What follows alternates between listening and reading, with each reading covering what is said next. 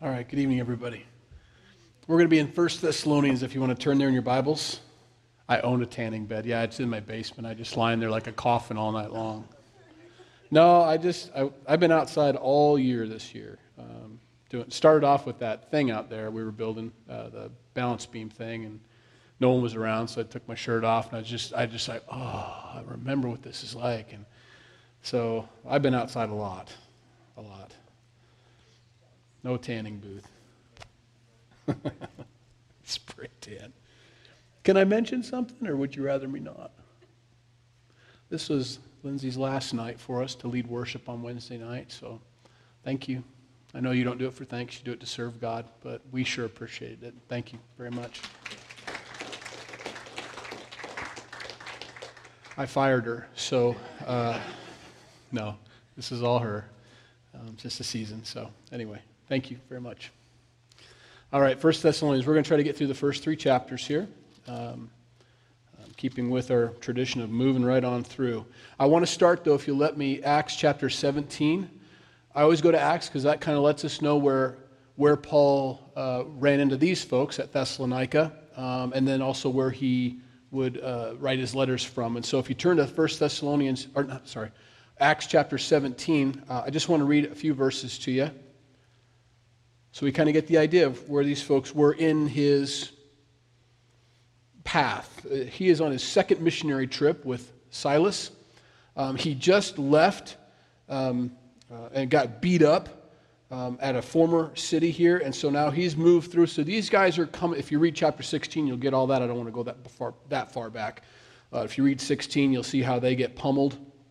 Um, and then they find out later that they're Roman citizens, and then they're really sorry and ask them to go ahead and leave quietly. He says, I'm not leaving quietly. You guys come and talk to us personally. You remember the story. So they've gotten beat up. So they come fresh off of that and they walk into Thessalonica, verse 1 of chapter 17. Now, when they had passed through Amph- uh, um, Am- Amphip- oh, I can't pronounce it. Amphipolis, I'm going to, that's right, right, but we'll say that is tonight. Um, Apollonia, uh, they came to Thessalonica, where there was a synagogue of the Jews. Then Paul, as his custom was, went into them and for three Sabbaths, that's three Saturdays, so four weeks probably, three Saturdays, Paul went into them for three Saturdays, reasoned with them from the scriptures, Old Testament only, there's no New Testament at this time, explaining and demonstrating that the Christ had to suffer and rise again from the dead, and saying, This Jesus, whom I preach to you, is the Christ. And some of them were persuaded, and a great multitude of the devout Greeks and not a few of the leading women joined Paul and Silas. But the Jews who were not persuaded became envious, took some of the evil men from uh, the marketplace, and gathering a mob, set all the city in an uproar and attacked the house of Jason, that's where they were staying, and sought to bring them out to the people. But when they did not find them, they dragged Jason and some, of, and some brethren of the rulers uh, to the rulers of the city, crying out, These who have turned the world upside down have come here too. Jason has harbored them, and these are all acting contrary to the decrees of Caesar, saying there is another king, Jesus. And they troubled the crowd and the rulers of the city when they heard these things. So when they had taken uh, security from Jason, so they took some uh, bail money basically, and the rest, they let them go. Then the brethren immediately sent Paul and Silas away by night to Berea. Just an interesting difference. There's no pigeonholing Paul. The last place he went to, he says, No, I'm not walking out of here. I'm not slinking out of here. In this case, he leaves in the middle of the night. Okay? Just the way it's going to be this time. Maybe they're still recovering from some broken bones and bruises and thought, you know, I'd rather not go through this again. I don't know. But they decided to leave. Now, last verse, or last two verses here. When they arrived, they went into the synagogues. Okay, that, then brethren immediately sent Paul, Paul and Silas away by night to Berea. Remember Berea. We know this. We, we say it all the time Bereans. Be Bereans, we say. When they arrived, they went into the synagogue of the Jews. These were more fair minded than those of Thessalonica, in that they received the word with all readiness and searched the scriptures daily to find out whether these things were so. And the only reason I bring that up and add the Berean thing to it is although he only preached three Saturdays there, these folks, as is the tradition, that they didn't just come and get three Bible studies and Paul's Bible studies were long. We're talking probably six to 12 hours long each time. They would go home after that and then search the scriptures to make sure everything was right and everything. So they had Bible studies for 21 days, basically, some with Paul, some without. But that's it. Three weeks or four weeks, maybe tops. And Paul leaves them as a flourishing church. It says a lot about Paul's ability to teach. Um, it says a lot about their uh, intestinal fortitude, their guts to go on with the Lord, even though Paul, their leader, wasn't there. But that's why he writes this letter. It's only been three weeks or four weeks, and six months later, he says, We need to check up on these folks to see if they're doing okay, finds out how they're doing. They have some questions, and so he writes this letter to them to answer some of their questions about the doctrine, maybe some gaps or maybe some misunderstandings. And so he'll straighten these out here in this letter, one of two letters that he writes to them. So that's where we're coming from. Three, four weeks with these people, he's left them, um, and now he writes this letter back to them. It says in verse 1 Paul, Silvanus, uh, that's Silas, and Timothy. Those are the only three guys with him. To the church of the Thessalonians in God the Father and the Lord Jesus Christ. Grace to you and peace from God the Father and the Lord Jesus Christ. Jesus, or uh, Paul here, uh, by the Holy Spirit, is pairing up those two often, and he'll do that throughout his letters because he wants them to make sure to call Jesus equal to God or to name him in the same sentence is okay. They needed to understand that Jesus was God come in the flesh. And so he'll do that a lot. Um, and the reason he doesn't bring up the Holy Spirit is obviously it's by the Holy Spirit this letter is written. And Jesus told us that when the Holy Spirit comes, he will come and testify of Jesus. He will not testify of himself. And so we can kind of see why he doesn't say the three. Now, sometimes he does. He mentions the Holy Spirit, but in this case, he doesn't. So lets him know that. We want to say hi to you, and you're in the Father and you're in Jesus Christ. Um, grace and peace to you. Now, that grace and peace always goes together. You'll see that grace first, then peace. Paul signs almost all of his letters that way because you need to know the grace of God before you have the peace of God. You can have peace with God. There's a difference. The peace with God, you kind of understand that God's not mad at you and that He's provided a way, but you still have this kind of legalistic relationship with Him. And you think that you need to keep your salvation or do things to keep your salvation to maintain it. But the peace of God is different. The peace of God is understanding grace. Um, it changes it from a legal relationship to a loving relationship, from a business contract to a marriage contract. Two different things. Um, and so now it's from love. And then you have that peace of God. And God wants us to have that peace. He, know, he wants us to for sure know that we have, like in uh, um, 9 6. Is it Isaiah 9 6? I know. Um, I think it's Isaiah 9 6. I, I may not be accurate on that. But for unto us a child is born, for unto us a son is given, and so on. Um, he, he wants us to have that, he, he's brought peace between God and man. We need to know that. And I think that's our first step towards salvation. God has made a way for us to have peace with Him. But He also wants to have the peace of God. That's assurance of our salvation, an assurance that God loves us, an assurance that I don't have to worry about losing my salvation based on my performance. My relationship with Jesus is what is my salvation. I believe that all my sins were nailed to the cross, past, present, and future, and I have that peace of God. And there's nothing like that in the world. When you have that peace of God in your heart, it's like, oh, what a relief. You know, and everybody's searching for it. The whole world is searching for it. Um, they all want that peace, um, and we have it in, in Christ. Not the peace with God, which is important, but the peace of God, which causes us to rest in Him. He's always wanting us to rest in Him. Verse 2 we give thanks to God always for you all, making mention of you in our prayers, remembering without ceasing your work of faith, your labor of love, and patience of hope in our Lord Jesus Christ, in the sight of our God and Father. There he is pairing him up again. Knowing, beloved brethren, your election by God. Know that. For our gospel did not come to you in word only, but also in power and in the Holy Spirit and in much assurance as you know what kind of men we were among you for your sake. He mentions his prayer life again, that he is a prayer and that they pray for them. Not as much as he talked about other churches and how he prayed uh, constantly for them, but he makes mention of them in his prayers. He remembers them in his prayers. And that's important for us to remember people. Um, I, I, I, trust the Holy Spirit to bring people to my remembrance. In fact, today when I was studying, I, I was in the middle of it. I was probably in the middle of chapter 2, and some people came to my mind, and I just started praying for them. I, I, I make note of that. Um, I figure if I'm in the Word of God and I've asked Him, God, help me to understand this as I'm, as I'm studying, give me wisdom from your Holy Spirit, and these people pop up, I don't think they're a distraction. I think it's kind of part of it. Pray for these folks, and I do. Um, I want to pray for people as God brings them to my remembrance, and I don't. I really don't worry about the ones He doesn't bring. Um, I, I, used to have a list of people that I pray for, and that's, that's probably a really good idea to have. And, um, but they kept getting longer and longer until pretty soon, well, no offense, but it's like 400 people that I'm praying for throughout the world, and it's like, well, I don't think so. Uh, you can't even get through the names necessarily. And so I trust God to bring to remembrance those people I need to pray for at that time, and I can pray anywhere, anytime, and I do. Paul does that.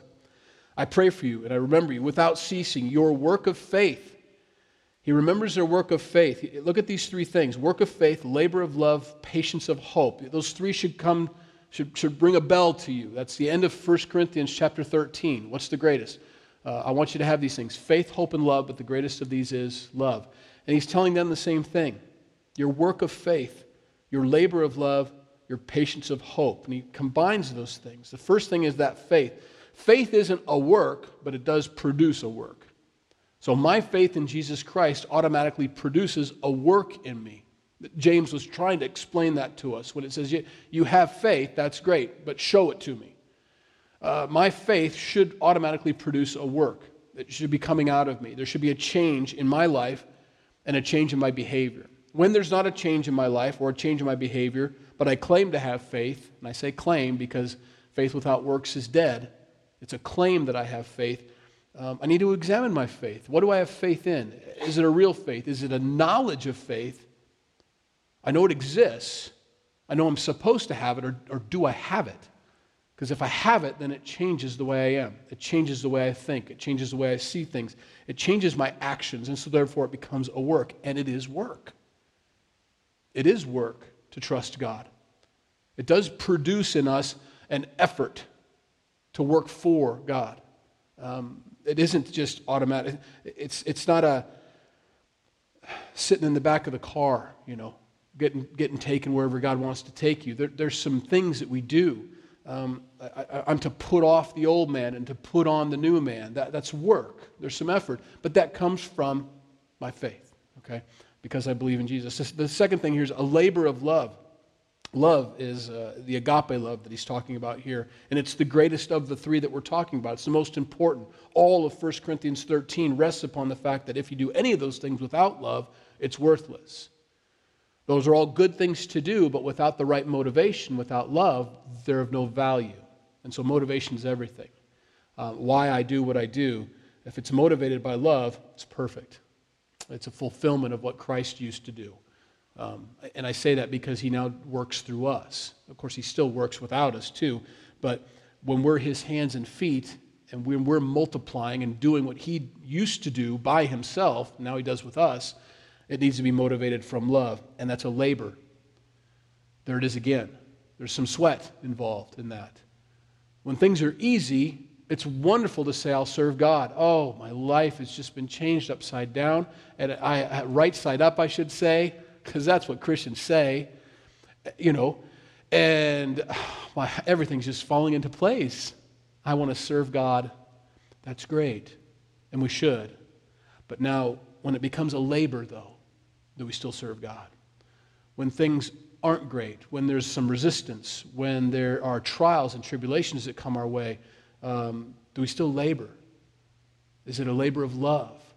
You know, um, I can't help but just think of, of and I, I, don't mean to be sexist, it's, it's all people that do this. When you have, let's just leave it at that. When you have children and you're a parent, there, it is a labor of love oftentimes. Sometimes it's great and they just cheer you up and they're just wonderful. Isn't that funny what they did? And I'm going to put that on Facebook. and other times it's like, I'm going to love these kids today.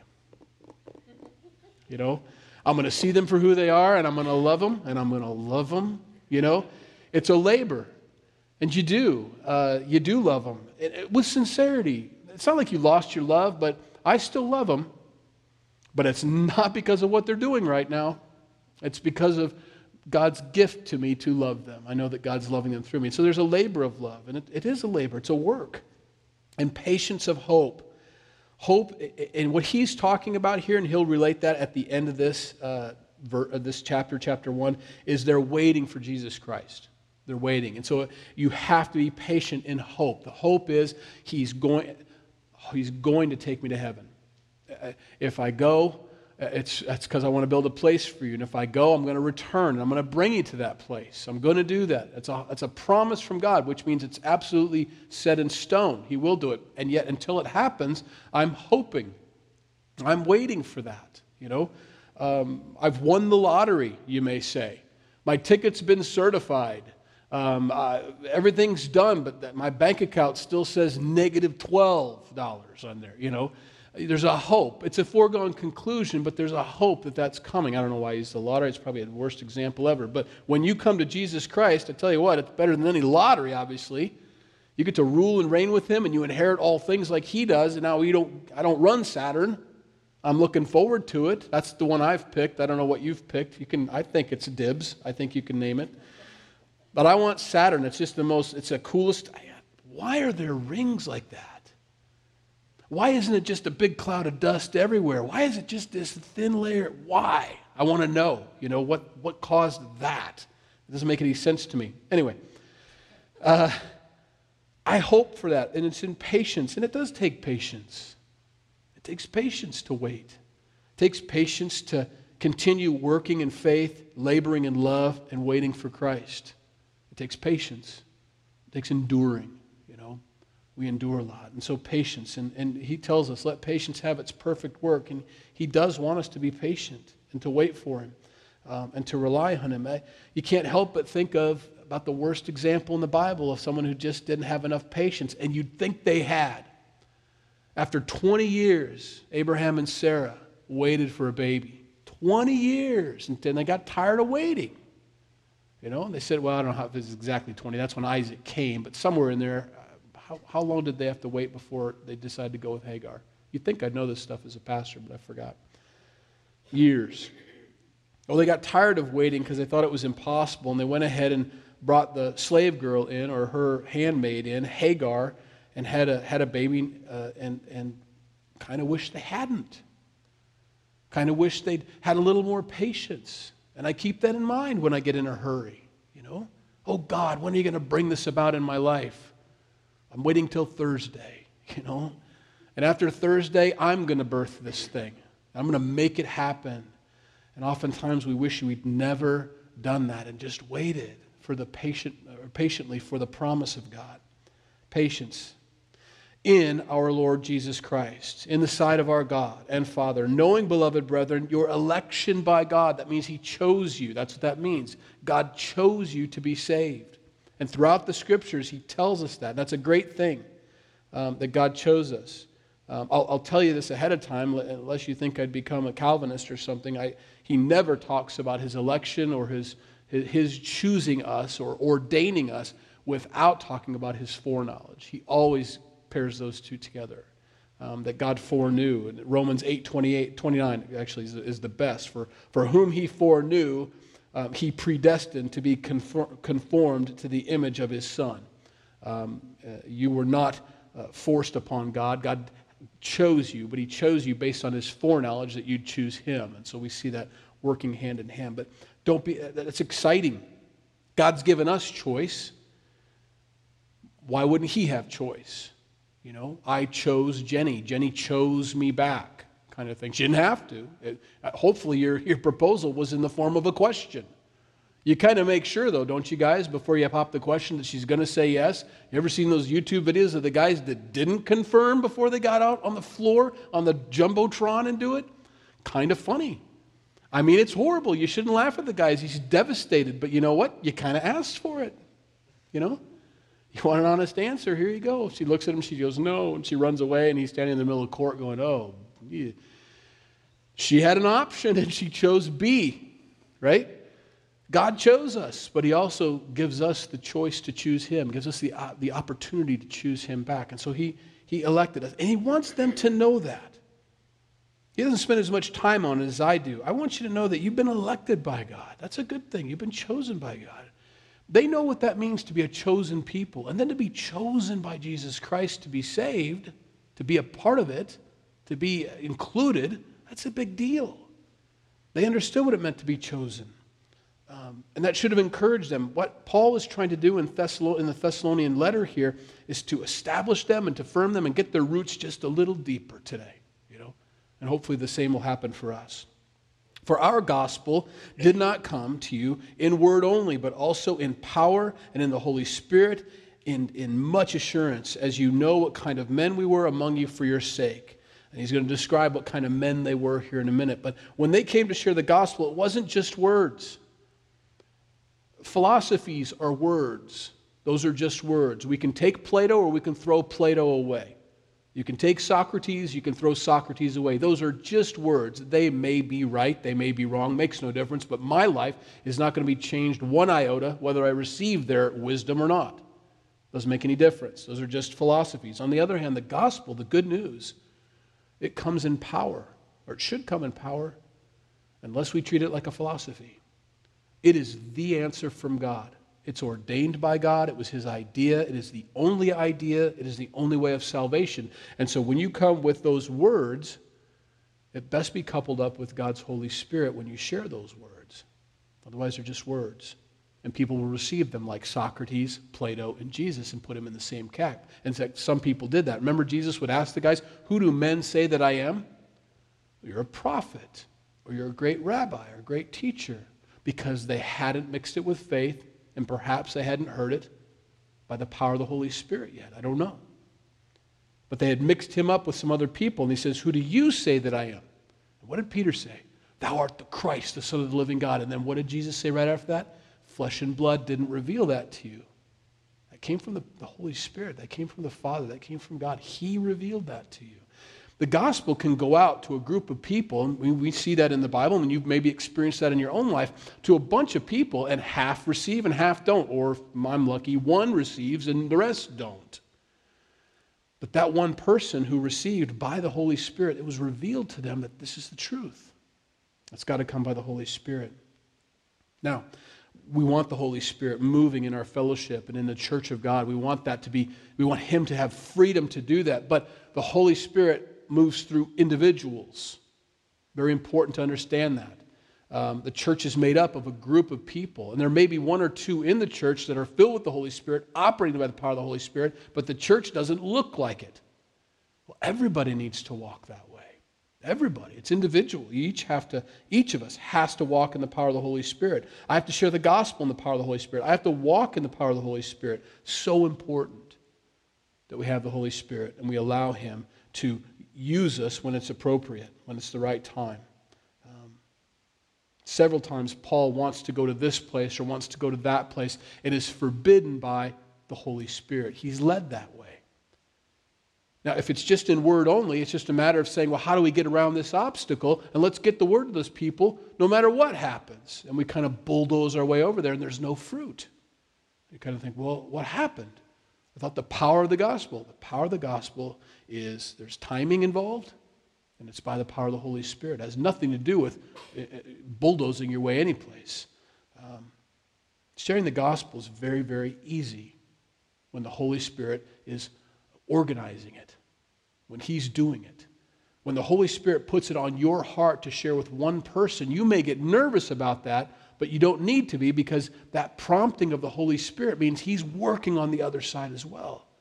And all I need to do is be obedient. Now, I'd like to see that. Wouldn't that be great if we had little bubbles above our head and we could see, oh, yeah, I can see the, like a light beam or something coming off somebody who's being worked on by the Holy Spirit? That'd be great. He doesn't give us that. That's walking by sight, not by faith. By faith is to hear the Holy Spirit say, you need to speak with that person, and you do, and they look at you and respond and say, that's amazing fill in the gap, you know. And then you're, you're oh, that's great. Isn't God great? And then you tell everybody the story. I mean, the person got saved, but you tell them the story. What do you tell them? You tell them about the time when God spoke to you, was already working on the other end. And it's exciting to tell that story. And God wants us to do that. Because uh, what does that, what does that cause the other people to feel? The other Christians that you tell, you wouldn't believe what happened. And you're like, really? And the instant thought is, I wonder if he'll do that with me.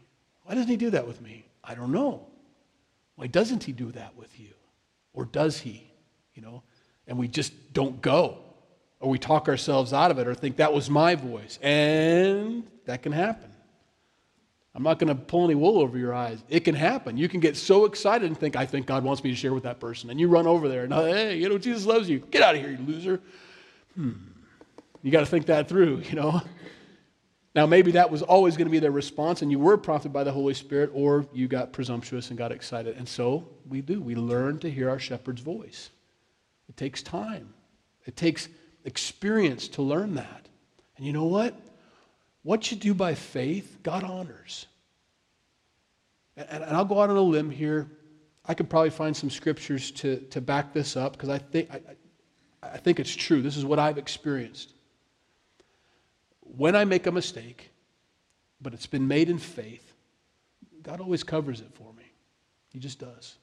He's been very faithful in my life to when I step out and think I and I'm honest with him. I think you've told me to do this, I'm going to go do it. If I'm wrong, I'm sorry ahead of time. And I'll go do it and it flops. And I look up and he says, you know, listen better. Work on that. You know, what was wrong with that scene? How did you, and you go over it in your mind. God honors that faith.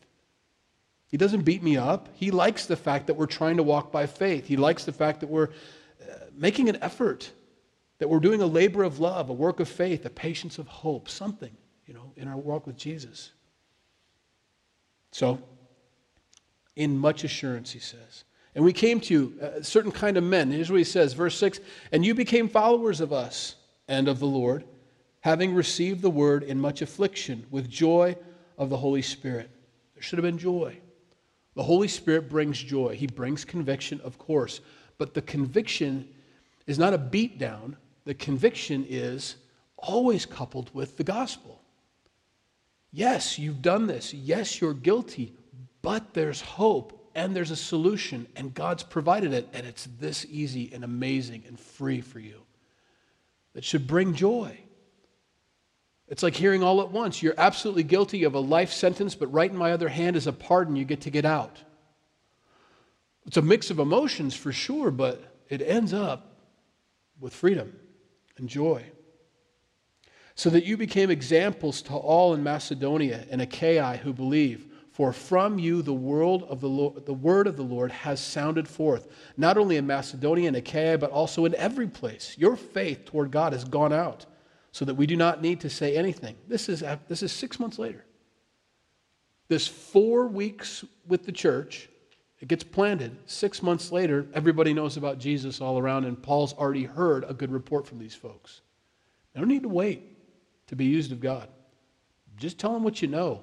Don't tell them what you don't know. Tell them what you know. Well, you know, is God so big? I don't know, but I know that Jesus died on the cross for your sins. What else do you know? That's all I got right now. Worked for me, and by the power of the Holy Spirit, it'll work for you too. Bye. I mean, it doesn't have to be that complicated. Paul was confident enough in the Holy Spirit work in their lives that he was able to leave them after four weeks knowing that they'll be fine. They'll be fine.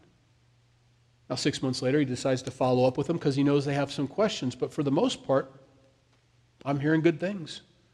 They're moving and they're evangelizing and telling people about what they've heard. It's exciting. I've heard it everywhere. For they themselves declare concerning us what manner of entry we had to you, and how you turned to God from idols to serve the living and true God, and to wait, there's that patience, for his Son from heaven whom he raised from the dead, even Jesus, who delivers us from the wrath to come. Waiting for them. At the end of the first four chapters of this book, he talks about waiting for Jesus to come. He instilled that in them. Paul, several times, is saying, you know, we, we, run, we run across some of his advice. Hey, you can get married if you want to, but I wouldn't. We don't have time, basically, is what he said. You know, it's better to be single because he's coming any day now. And he walked that way. Now, over time, he realizes, well, maybe he's not coming back as fast as I thought he was, but he never took that away from them. That Jesus could come back at any moment and so live that way. And he reiterates that here. Imagine what his teaching was like. For four weeks, he already gets into eschatology. We don't even know how to spell, well, I can't spell that word probably. But he gets into eschatology, talking about the future and what Jesus is going to do and when he's going to come. In fact, his gospel, it was, Jesus came he lived and ministered. He died on the cross, he rose again, but he's coming back. It was all together. He never left that last part off when he should tell, tell people about it, the gospel. And he's coming back soon for us. Oh, and they lived that way to the point where we don't have time. Let's go tell everybody about Jesus. And they did, you know. So there's that patience of hope. Chapter 2 For you yourselves know, brethren, that our coming to you was not in vain or wasn't wasted time. But even after we had suffered before uh, and were spitefully treated in Philippi, as you know, we were bold in our God to speak to you, the gospel of God, in much co- conflict. And they, they remember them walking into town all beat up and tattered, you know, bruised and still recovering from their wounds from Philippi. For our exhortation did not come from error or uncleanness, nor was it deceit. That's probably what they're being accused of by the Jews that would follow them around. They're, they're, uh, they're, they're unclean, they're in error, uh, and they're deceitful. That's not true, he says. None of that's true. But as we have been approved by God to be entrusted with the gospel, even so we speak, not as pleasing men, but God who tests our hearts. For neither at any time did we use flattering words, as you know, nor a cloak for covetousness. God is witness. Nor did we seek glory from men, either from you or from others, when we might have made demands as apostles of Christ. We could have showed up. Hello, we're the apostles. You're welcome. But he didn't. They didn't. They said we didn't. We came in as men who've been entrusted with the gospel and we shared it like we're, like we're serving God, not men. And you know that. You've got that witness from us. Um, but we were gentle among you, just as nursing mothers cherish her own children. That's how they came to them. Think that's important.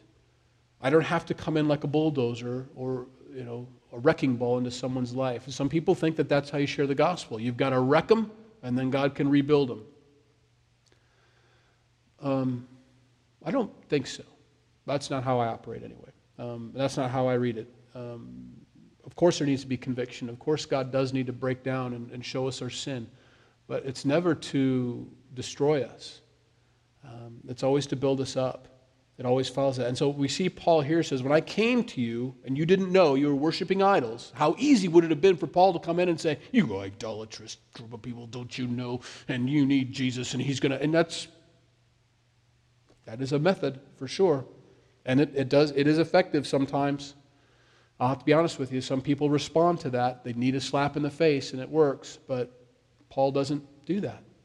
He says, I came to you like a mother cherishes her own children. In other words, he knew that what they were doing was they were doing in ignorance.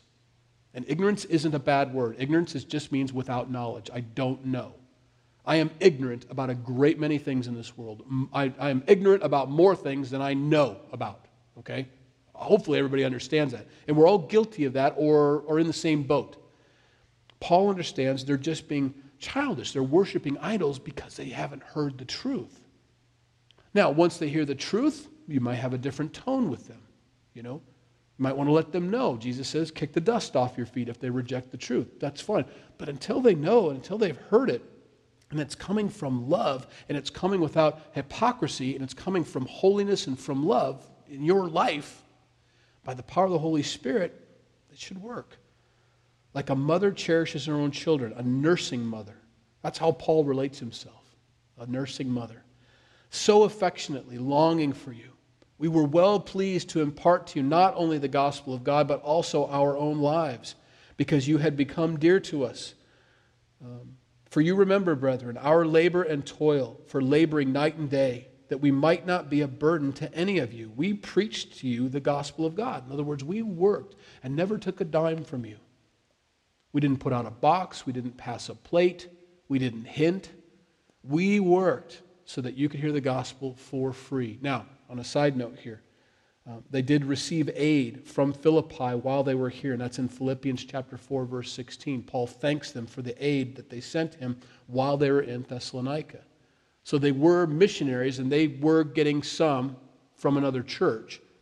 But when it comes to sharing the gospel for the first time with a group, until they get established, you don't want to, you don't want to do that. It's got to be free.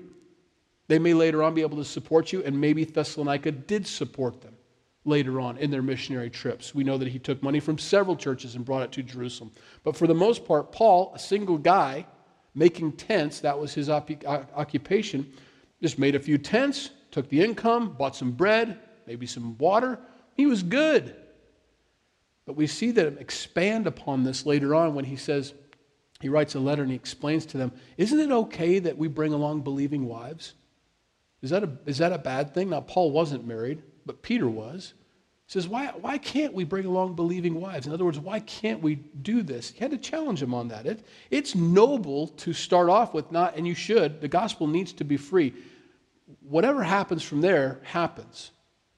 But for the most part, you've got to come into a group and say, oh, we're not charging you a dime. We're not here to make it. We're not, we're not selling the gospel to you. It is just for you to get saved. Great. And then later on, Philippi decides to, out of the goodness of their heart, support Paul in this missionary trip. So later on, it's okay. I mean, that's important. I think when we started this, I don't, I don't have the books in front of me. Um, we let someone else do the books now. I did the books for years. Oh my goodness, what a nightmare. I mean, like ledgers, like the old fashioned. I had a red pen, a black pen, and a blue pen, and I was doing it. I'm going, okay, receipts and all that. I'm like, ugh. I'd spend a day trying to keep track of what I did and what I didn't do, and math is not, ledger math is the hardest math, I guess. I don't know, balancing. I think for the first six or seven years, Jenny, we didn't take anything. We just didn't. Um, and then we, and then at times we'll, we'll take a salary when we thought, oh, you know, we get excited. Oh, you know, there's $300 in the box. I'm to take $100 this week. Is this exciting? Oh, yes. You know, we get excited. And then next week there wasn't anything in the box. Okay, give it back, you know, kind of thing. Um, and we, a couple times we do that, and then I'd work at a factory for a while, and then I'd try to take a salary again and be a full-time pastor, and then okay, go back to a factory again, and we did that off and on, you know, um, until now. Uh, well, I, I, have another job now, and I've always tried to do that, um, so it wasn't too much of a burden, but I've been a burden, you know, just no mistake about it. After six years, we've been trying to be a burden on you people, but it doesn't work out very well a lot of times. Um, so I think we tried to do this. We tried to follow this example. Um, and so for the first six or seven years, I don't remember how long it was, we didn't, we didn't take anything um, because it needed to be free. There couldn't be an agenda. I'm not an entrepreneur. You know, I heard that at a pastor's conference a long time ago. I, I think Joe Focht is the one that shared it, and it really stuck with me. He goes, guys, and he's talking to all of us senior pastors at the time. He says, guys, we're, uh, we're servants of God. We're not entrepreneurs. And it kind of struck me, I can see how easily that could flip a switch in a pastor's mind that I'm building a business. I'm building a company. Because a lot of these guys came from that background. They're go getters. They just go ahead and start stuff. And here we go. We're going to plant a church. Here's what we're going to do. Here's how we're going to market it. Here's, you know, a business plan. And it probably works, you know, for the most part. But he wanted them to get there. He, Joe wanted to get a hold of our hearts and remind us, guys, we're not entrepreneurs. And, you know, Paul just is such a great example of that. He was industrious. Uh, if they could support him, great. I'll take some money from Philippi. But if not, makes no difference. I've learned to abound, and I've learned to be abased. Doesn't matter. We're still going to serve God. Um, that doesn't change the calling. Verse 10. You are witnesses, and God also, how devoutly and justly and blamelessly we behaved ourselves among you who believe as you know, how we exhorted and comforted and, and charged every one of you as a father does his own children. There he switches from mother to father. That you would walk worthy of God who calls you into his own kingdom of glory. So he first cherishes them like a little child, like a, like a nursing mother cherishes her child to receive the gospel. But after that, he says, then I was like a dad and says, You guys need to walk worthy.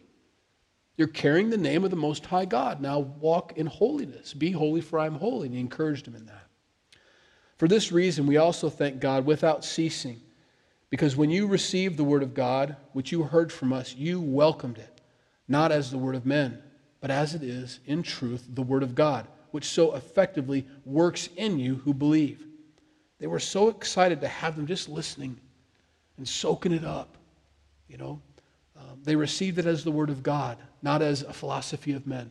You know, um, and they were so encouraged by that, and because because they know, not because oh, finally, someone really believes us for who we are. They didn't care about the reputation, they never did, but they knew that if the Word of God is received like it's the Word of God, I don't mean to be redundant there, but if you read this book like it's not a book, but receive it as the Word of God, you're going to benefit. And he knew that. He was excited. We had a neighbor over in Tarkio when we first came down here to plant this work. Uh, Mike was his name. Good guy, the nicest guy unbelievably noble, just noble, super noble.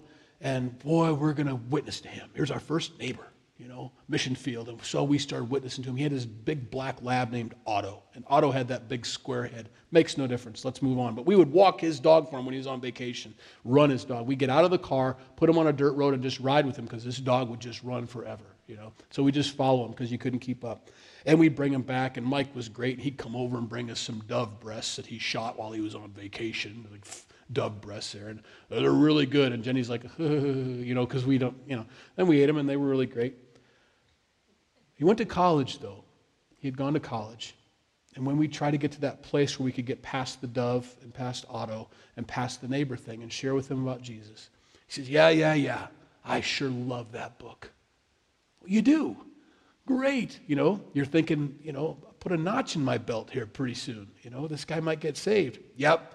I remember studying uh, the book of Job in poetry class. What a great literary piece of work. Or, you know, oh, not mixed with faith, not by the Holy Spirit. It was just a book. Read it, absorbed it, thought about it, wrote papers on it, but it never got into his heart. And I don't know if he's saved to this day. He moved away from us, and we moved away from him over here, and that was the end of it. Um, Still pray for him. Still a great guy. One of the, I mean, you trust him with your life. Amazing person, but didn't didn't receive Christ. Didn't receive Jesus. Uh, so there's the difference, and that's why Paul's excited. They welcomed it, not as the word of man, but as it is the truth, the word of God, which is so effectively working in you who believe. For you, brethren, became imitators of the churches of God which are in Judea in, in, in Christ Jesus. For you also suffer the same things from your own countrymen. In other words, the Jews, Jews came in and, and started wreaking havoc in their church too, just as they did uh, from the Judeans, who killed both the Lord Jesus and their own prophets and have persecuted us. And they do not please God and are contrary to all men, forbidding us to speak to the Gentiles that they may be saved. So, as always, to fill up the measure of their sins, but wrath has come upon them to the uttermost. That wrath. The wrath he was speaking of at the end of chapter 1 and the wrath he's speaking of here is, is about the same. He's talking about the wrath of God. God is going to deliver us from the wrath, his wrath that's coming during the great tribulation period. We're delivered from that. Um, we don't get, and the reason I say, some people are like mid trib, post trib, pre tribulation believers, and what that means is God is either going to take the church before the tribulation, God's going to take the church in the middle of the tribulation period, the seven year hard time period, or at the end. Um, I don't know how it couldn't be at the beginning before the Great Tribulation, and that's where all Calvary Chapels stand. It's always going to be before. And here's why because the wrath that comes during that seven year period is the wrath of God upon a Christ rejecting world. And if I'm a believer in Jesus and he saved me from my sins to the uttermost, I can't have any wrath, whether that's at the great white throne judgment or during the great tribulation period. They're both God's wrath. I'm saved from that. I can't experience any of God's wrath. Otherwise, Christ didn't die for all of my sins. I think it's, in my opinion, blasphemous to say that I have some of God's wrath coming towards me. Um, I don't. Um, I can't. Otherwise, Christ didn't fulfill on the cross what he said he fulfilled. It is finished, it's complete. Um, and so the wrath he's talking about here, I believe, and he'll get to that in chapter 4 and 5, is the great tribulation period, the wrath of God. Verse 17. But we, brethren, having been taken away from you for a short time in presence, not in heart, in other words, we're still with you, endeavored more eagerly to see your face with great desire. Therefore, we wanted to come to you even I, Paul, time and again, but Satan hindered us. And he does sometimes. That's hard to know. When is it the Holy Spirit forbidding us to go? And when is it Satan forbidding us to go? Um, I think you know by the way it happens. Um, but, uh, you know, I think on the boat when they were going across with Jesus, the disciples were going across the, the, um, the Sea of Galilee to go minister to those demoniacs, the two demoniacs over in the um, the naked guys running around over there. Um, then the storm came up, and, and, and, and Jesus said, Peace be still. And it was still, and they, they got to the other side. You know the story. And then they, they, they delivered these two, Jesus did. And they, these two guys minister in the Decapolis and get them all saved. That was a work of Satan, forbidding. And Jesus knew. They're in the way, kind of thing. Um, but other times when you see Paul stopping them, or, um, you know, Paul, Paul said the Holy Spirit forbid us, he, he made it in such a way that you just you can't get it done. Your hearts were pure, your motives were pure, you wanted to serve God, but you just can't get there. Um, that probably didn't help you at all. Um, either way, you're forbidden to go. Paul knows um, that his desire to go see them and be there, Satan hindered us. Now, maybe that was because it was a mob that put him in prison or bars. We know that's not God's will, but you know, it's, it's, it's, a, it's a stirring of the flesh, and, and Satan was stirring people up to put them in jail. And so, anyway, they were forbidden to come. He wants them to know, regardless, um, that he wants to see them. Therefore, we wanted to come to you, even I, Paul, time and again, but Satan hindered us. For what is our hope or joy or crown of rejoicing? Is it not even you in the presence of our Lord Jesus Christ that is coming? That is our, that's our payment. That's everything to us. Your growth, but your salvation. You standing there with Jesus, and they were looking forward to that. That's why they ministered the gospel. Not to grow their influence, not to grow their church, not to grow, you know, whatever. They wanted the church to grow so that when Jesus came, there were more people standing there. That's all that mattered. That's all that mattered. For you are our glory and joy. That's what makes us happy. That's what makes us tick. Chapter 3 is short. We can do it. We've got five and a half minutes. Ready? Therefore, when we could no longer endure it, they just couldn't hold off anymore. We thought it good to be left in Athens alone and send Timothy, our brother and minister of God, and our fellow laborer in the gospel of Christ, to establish you and encourage you concerning your faith, that no one should be shaken by these afflictions for you yourselves know that we are appointed to this. Our afflictions, our beatings, our jail time, all this, that's a part of the calling. That's what that labor of love, that patience of hope, that's where that stuff falls into place, that work of faith. We understand that a calling from God means there's going to be some suffering. I think when someone is having a great life and God has straightened things out, if you want to keep it that way, don't serve God. I'm being facetious, obviously. But to think that everything's going to remain beautiful and peaceful when you begin to poke the enemy, when you begin to snatch people out of the jaws of the fiery hell that he's trying to take them to, he's going to resist you. Things are going to happen. Things are going to, he's going to try, he's going to try to do all sorts of stuff to you. He's going to try to get in between you and your wife. He's going to try to get between you and your kids, you and your employer. He's going to mess with people that way. That doesn't work. He's going to mess with you physically, He's going to take away some health, anything to get you distracted from the calling that you have upon your life to serve God. He'll do that. Be careful of that. Paul says, We're called to this. Don't be discouraged that we're in jail. We kind of plan on it. If we don't go to jail, we might have done something wrong here. Maybe we weren't loud enough, you know. Maybe we didn't poke the right people. But boy, when we've done it right, boy, we know it. We can't move for a week. You know, we're stiff from the beat down we took. Not every time, but for the most part. I mean, he had a traveling physician with him. This guy just kept going back into the ring, you know. For in fact, we told you before when we were with you that we would suffer tribulation. That's different from the great tribulation. The great tribulation is God's wrath. Tribulation in this world is Satan's wrath. Two different things. This is the little t, the little thing that's upon our life. It's a calling on our lives as Christians. Just as it happened, and you know. For this reason, when I could no longer endure it, I sent to know your faith, lest by some means the tempter had tempted you and our labor might be in vain. Is that a lack of faith on Paul's part? Hey, find out how they're doing. I just, I'm just really hoping that Satan didn't get to them and they've walked away from him, that they've walked away from Jesus. Go find out how they're doing, Timothy. Does that mean it can happen? It does. It means that the tempter can come into a person's life or a church's life and begin to stir things up or begin to divide or begin to whisper in their ears and start to pull it apart. Satan wants to abort the work of God. He would love to tear it limb for limb and remove it from being born, from flourishing, from growing. It's up to us to know when that's happening, to pay attention to that. When things are done in dark, when they're done with a whisper, be careful. Be careful. God doesn't work in a whisper, He doesn't do that. And nor does He do it in the dark, He does it in full light. Um, and we've got to pay attention to that. On the other hand, Paul knows that he's effective. by these beatdowns that he gets, he knows that he is messing with the enemy. And I like that. When you become effective, that's when you get the attacks. Otherwise, you're of no consequence to Satan. Well, they're really not doing anything. Who really cares? Let them alone. They're not affecting the kingdom. But he will attack those who are effective, he will bring it on them. And so, count it all joy when you fall into various trials. Peter tells us that. Count it all joy. Um, that means we're effective. Verse 6 But now that Timothy has come to us from you and brought us good news of your faith and love, and that you always have good remembrance of us, huh, that's a relief to him. All he hears, remember he had to write to the Corinthian church? What a terrible letter to have to write.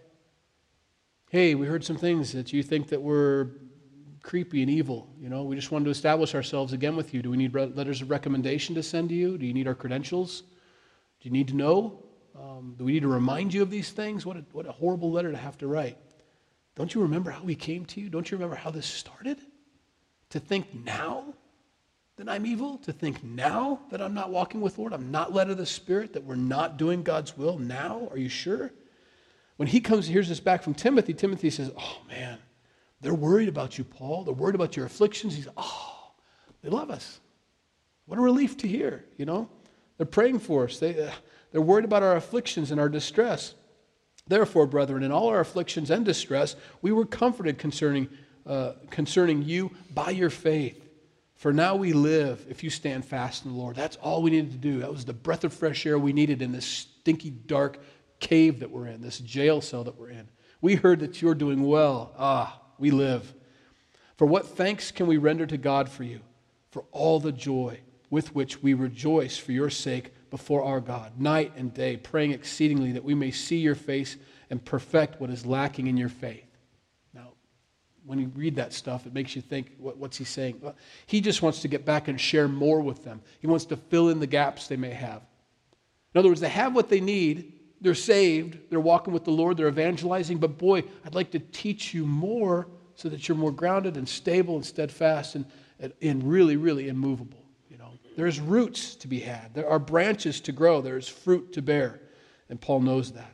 So we can't wait to see you again. Verse 11, and we'll close here. Now may our God and Father himself and our Lord Jesus Christ direct our way to you. We pray that he helps us get to you. And may the Lord make you increase and abound in love to one another and to all, just as we do to you, so that he may establish your hearts blameless in holiness before our God and Father at the coming of our Lord Jesus Christ with all his saints. It's the third time in three chapters he's had got them looking up to the coming of Jesus. Okay, so that's how we want to leave here tonight, looking up to Jesus and knowing that God's going to bring it about. That's my prayer. God, bring about my path. Bring about my next steps. You bring it about. Don't let me bring it about. You bring it about. Help me not to pound down the door like that's what Paul's praying. I pray that he directs our way to you. And I pray that you increase, abound in love. You can't go wrong with that.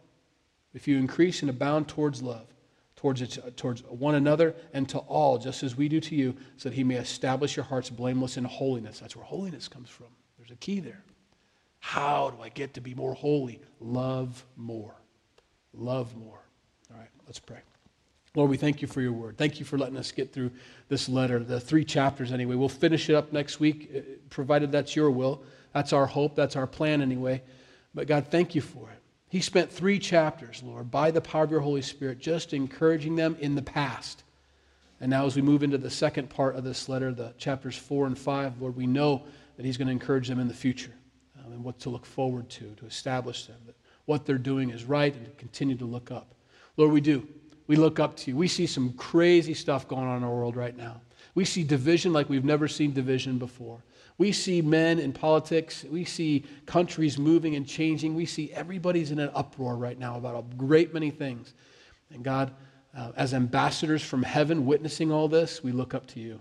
We're excited to see you come quickly, Lord. We don't know when it's going to come. We know that all this uh, all this can change on a dime. All this can just culminate together um, into one giant puzzle being fit together, and all of a sudden, there's the Antichrist. And uh, we know that we'll be gone right before he shows up. And we're excited and looking forward to that. So, God, help us to live like that. We may be excited about the change uh, that our country's taken, and, and I am, admittedly. Um, I love it that the fact that there's more freedom and there's more liberty, and we're, we're moving away from the sins of our fathers. And uh, that's exciting to me. We've been praying for that. But I know that that's not how it ends. We don't end well. Um, the world does not end well. Um, it gets so bad that you remove us as a church, as a body of believers, and, and you bring wrath. Um, for the hearts of men are against you continually. Um, and so, God, thank you. Thank you that we have hope in you. Uh, we don't have hope in this world. Thank you that you've allowed us to be in your ministry, ministering to as many people as we can. That's exciting. Um, help us to live that way, like you could come even tonight, God, um, knowing that tomorrow is not promised at all. Um, we look forward to your coming. We wait for your coming. We, want to wait patiently. Um, help us to labor in love, um, to work, that, that faith that you've given us that works in our lives. Help us, Lord, to see and to be led by your Holy Spirit. Fill us to overflowing with your Holy Spirit. For, for effective ministry, God, fill us with your Holy Spirit. Baptize us. Give us all the gifts necessary of your Holy Spirit that we might be able to minister your gospel in power, not in word only, but in power. In Jesus' name we pray. Amen. If you need prayer before you go, be glad to pray with you. Come on up. Um, otherwise, have a good rest of the week.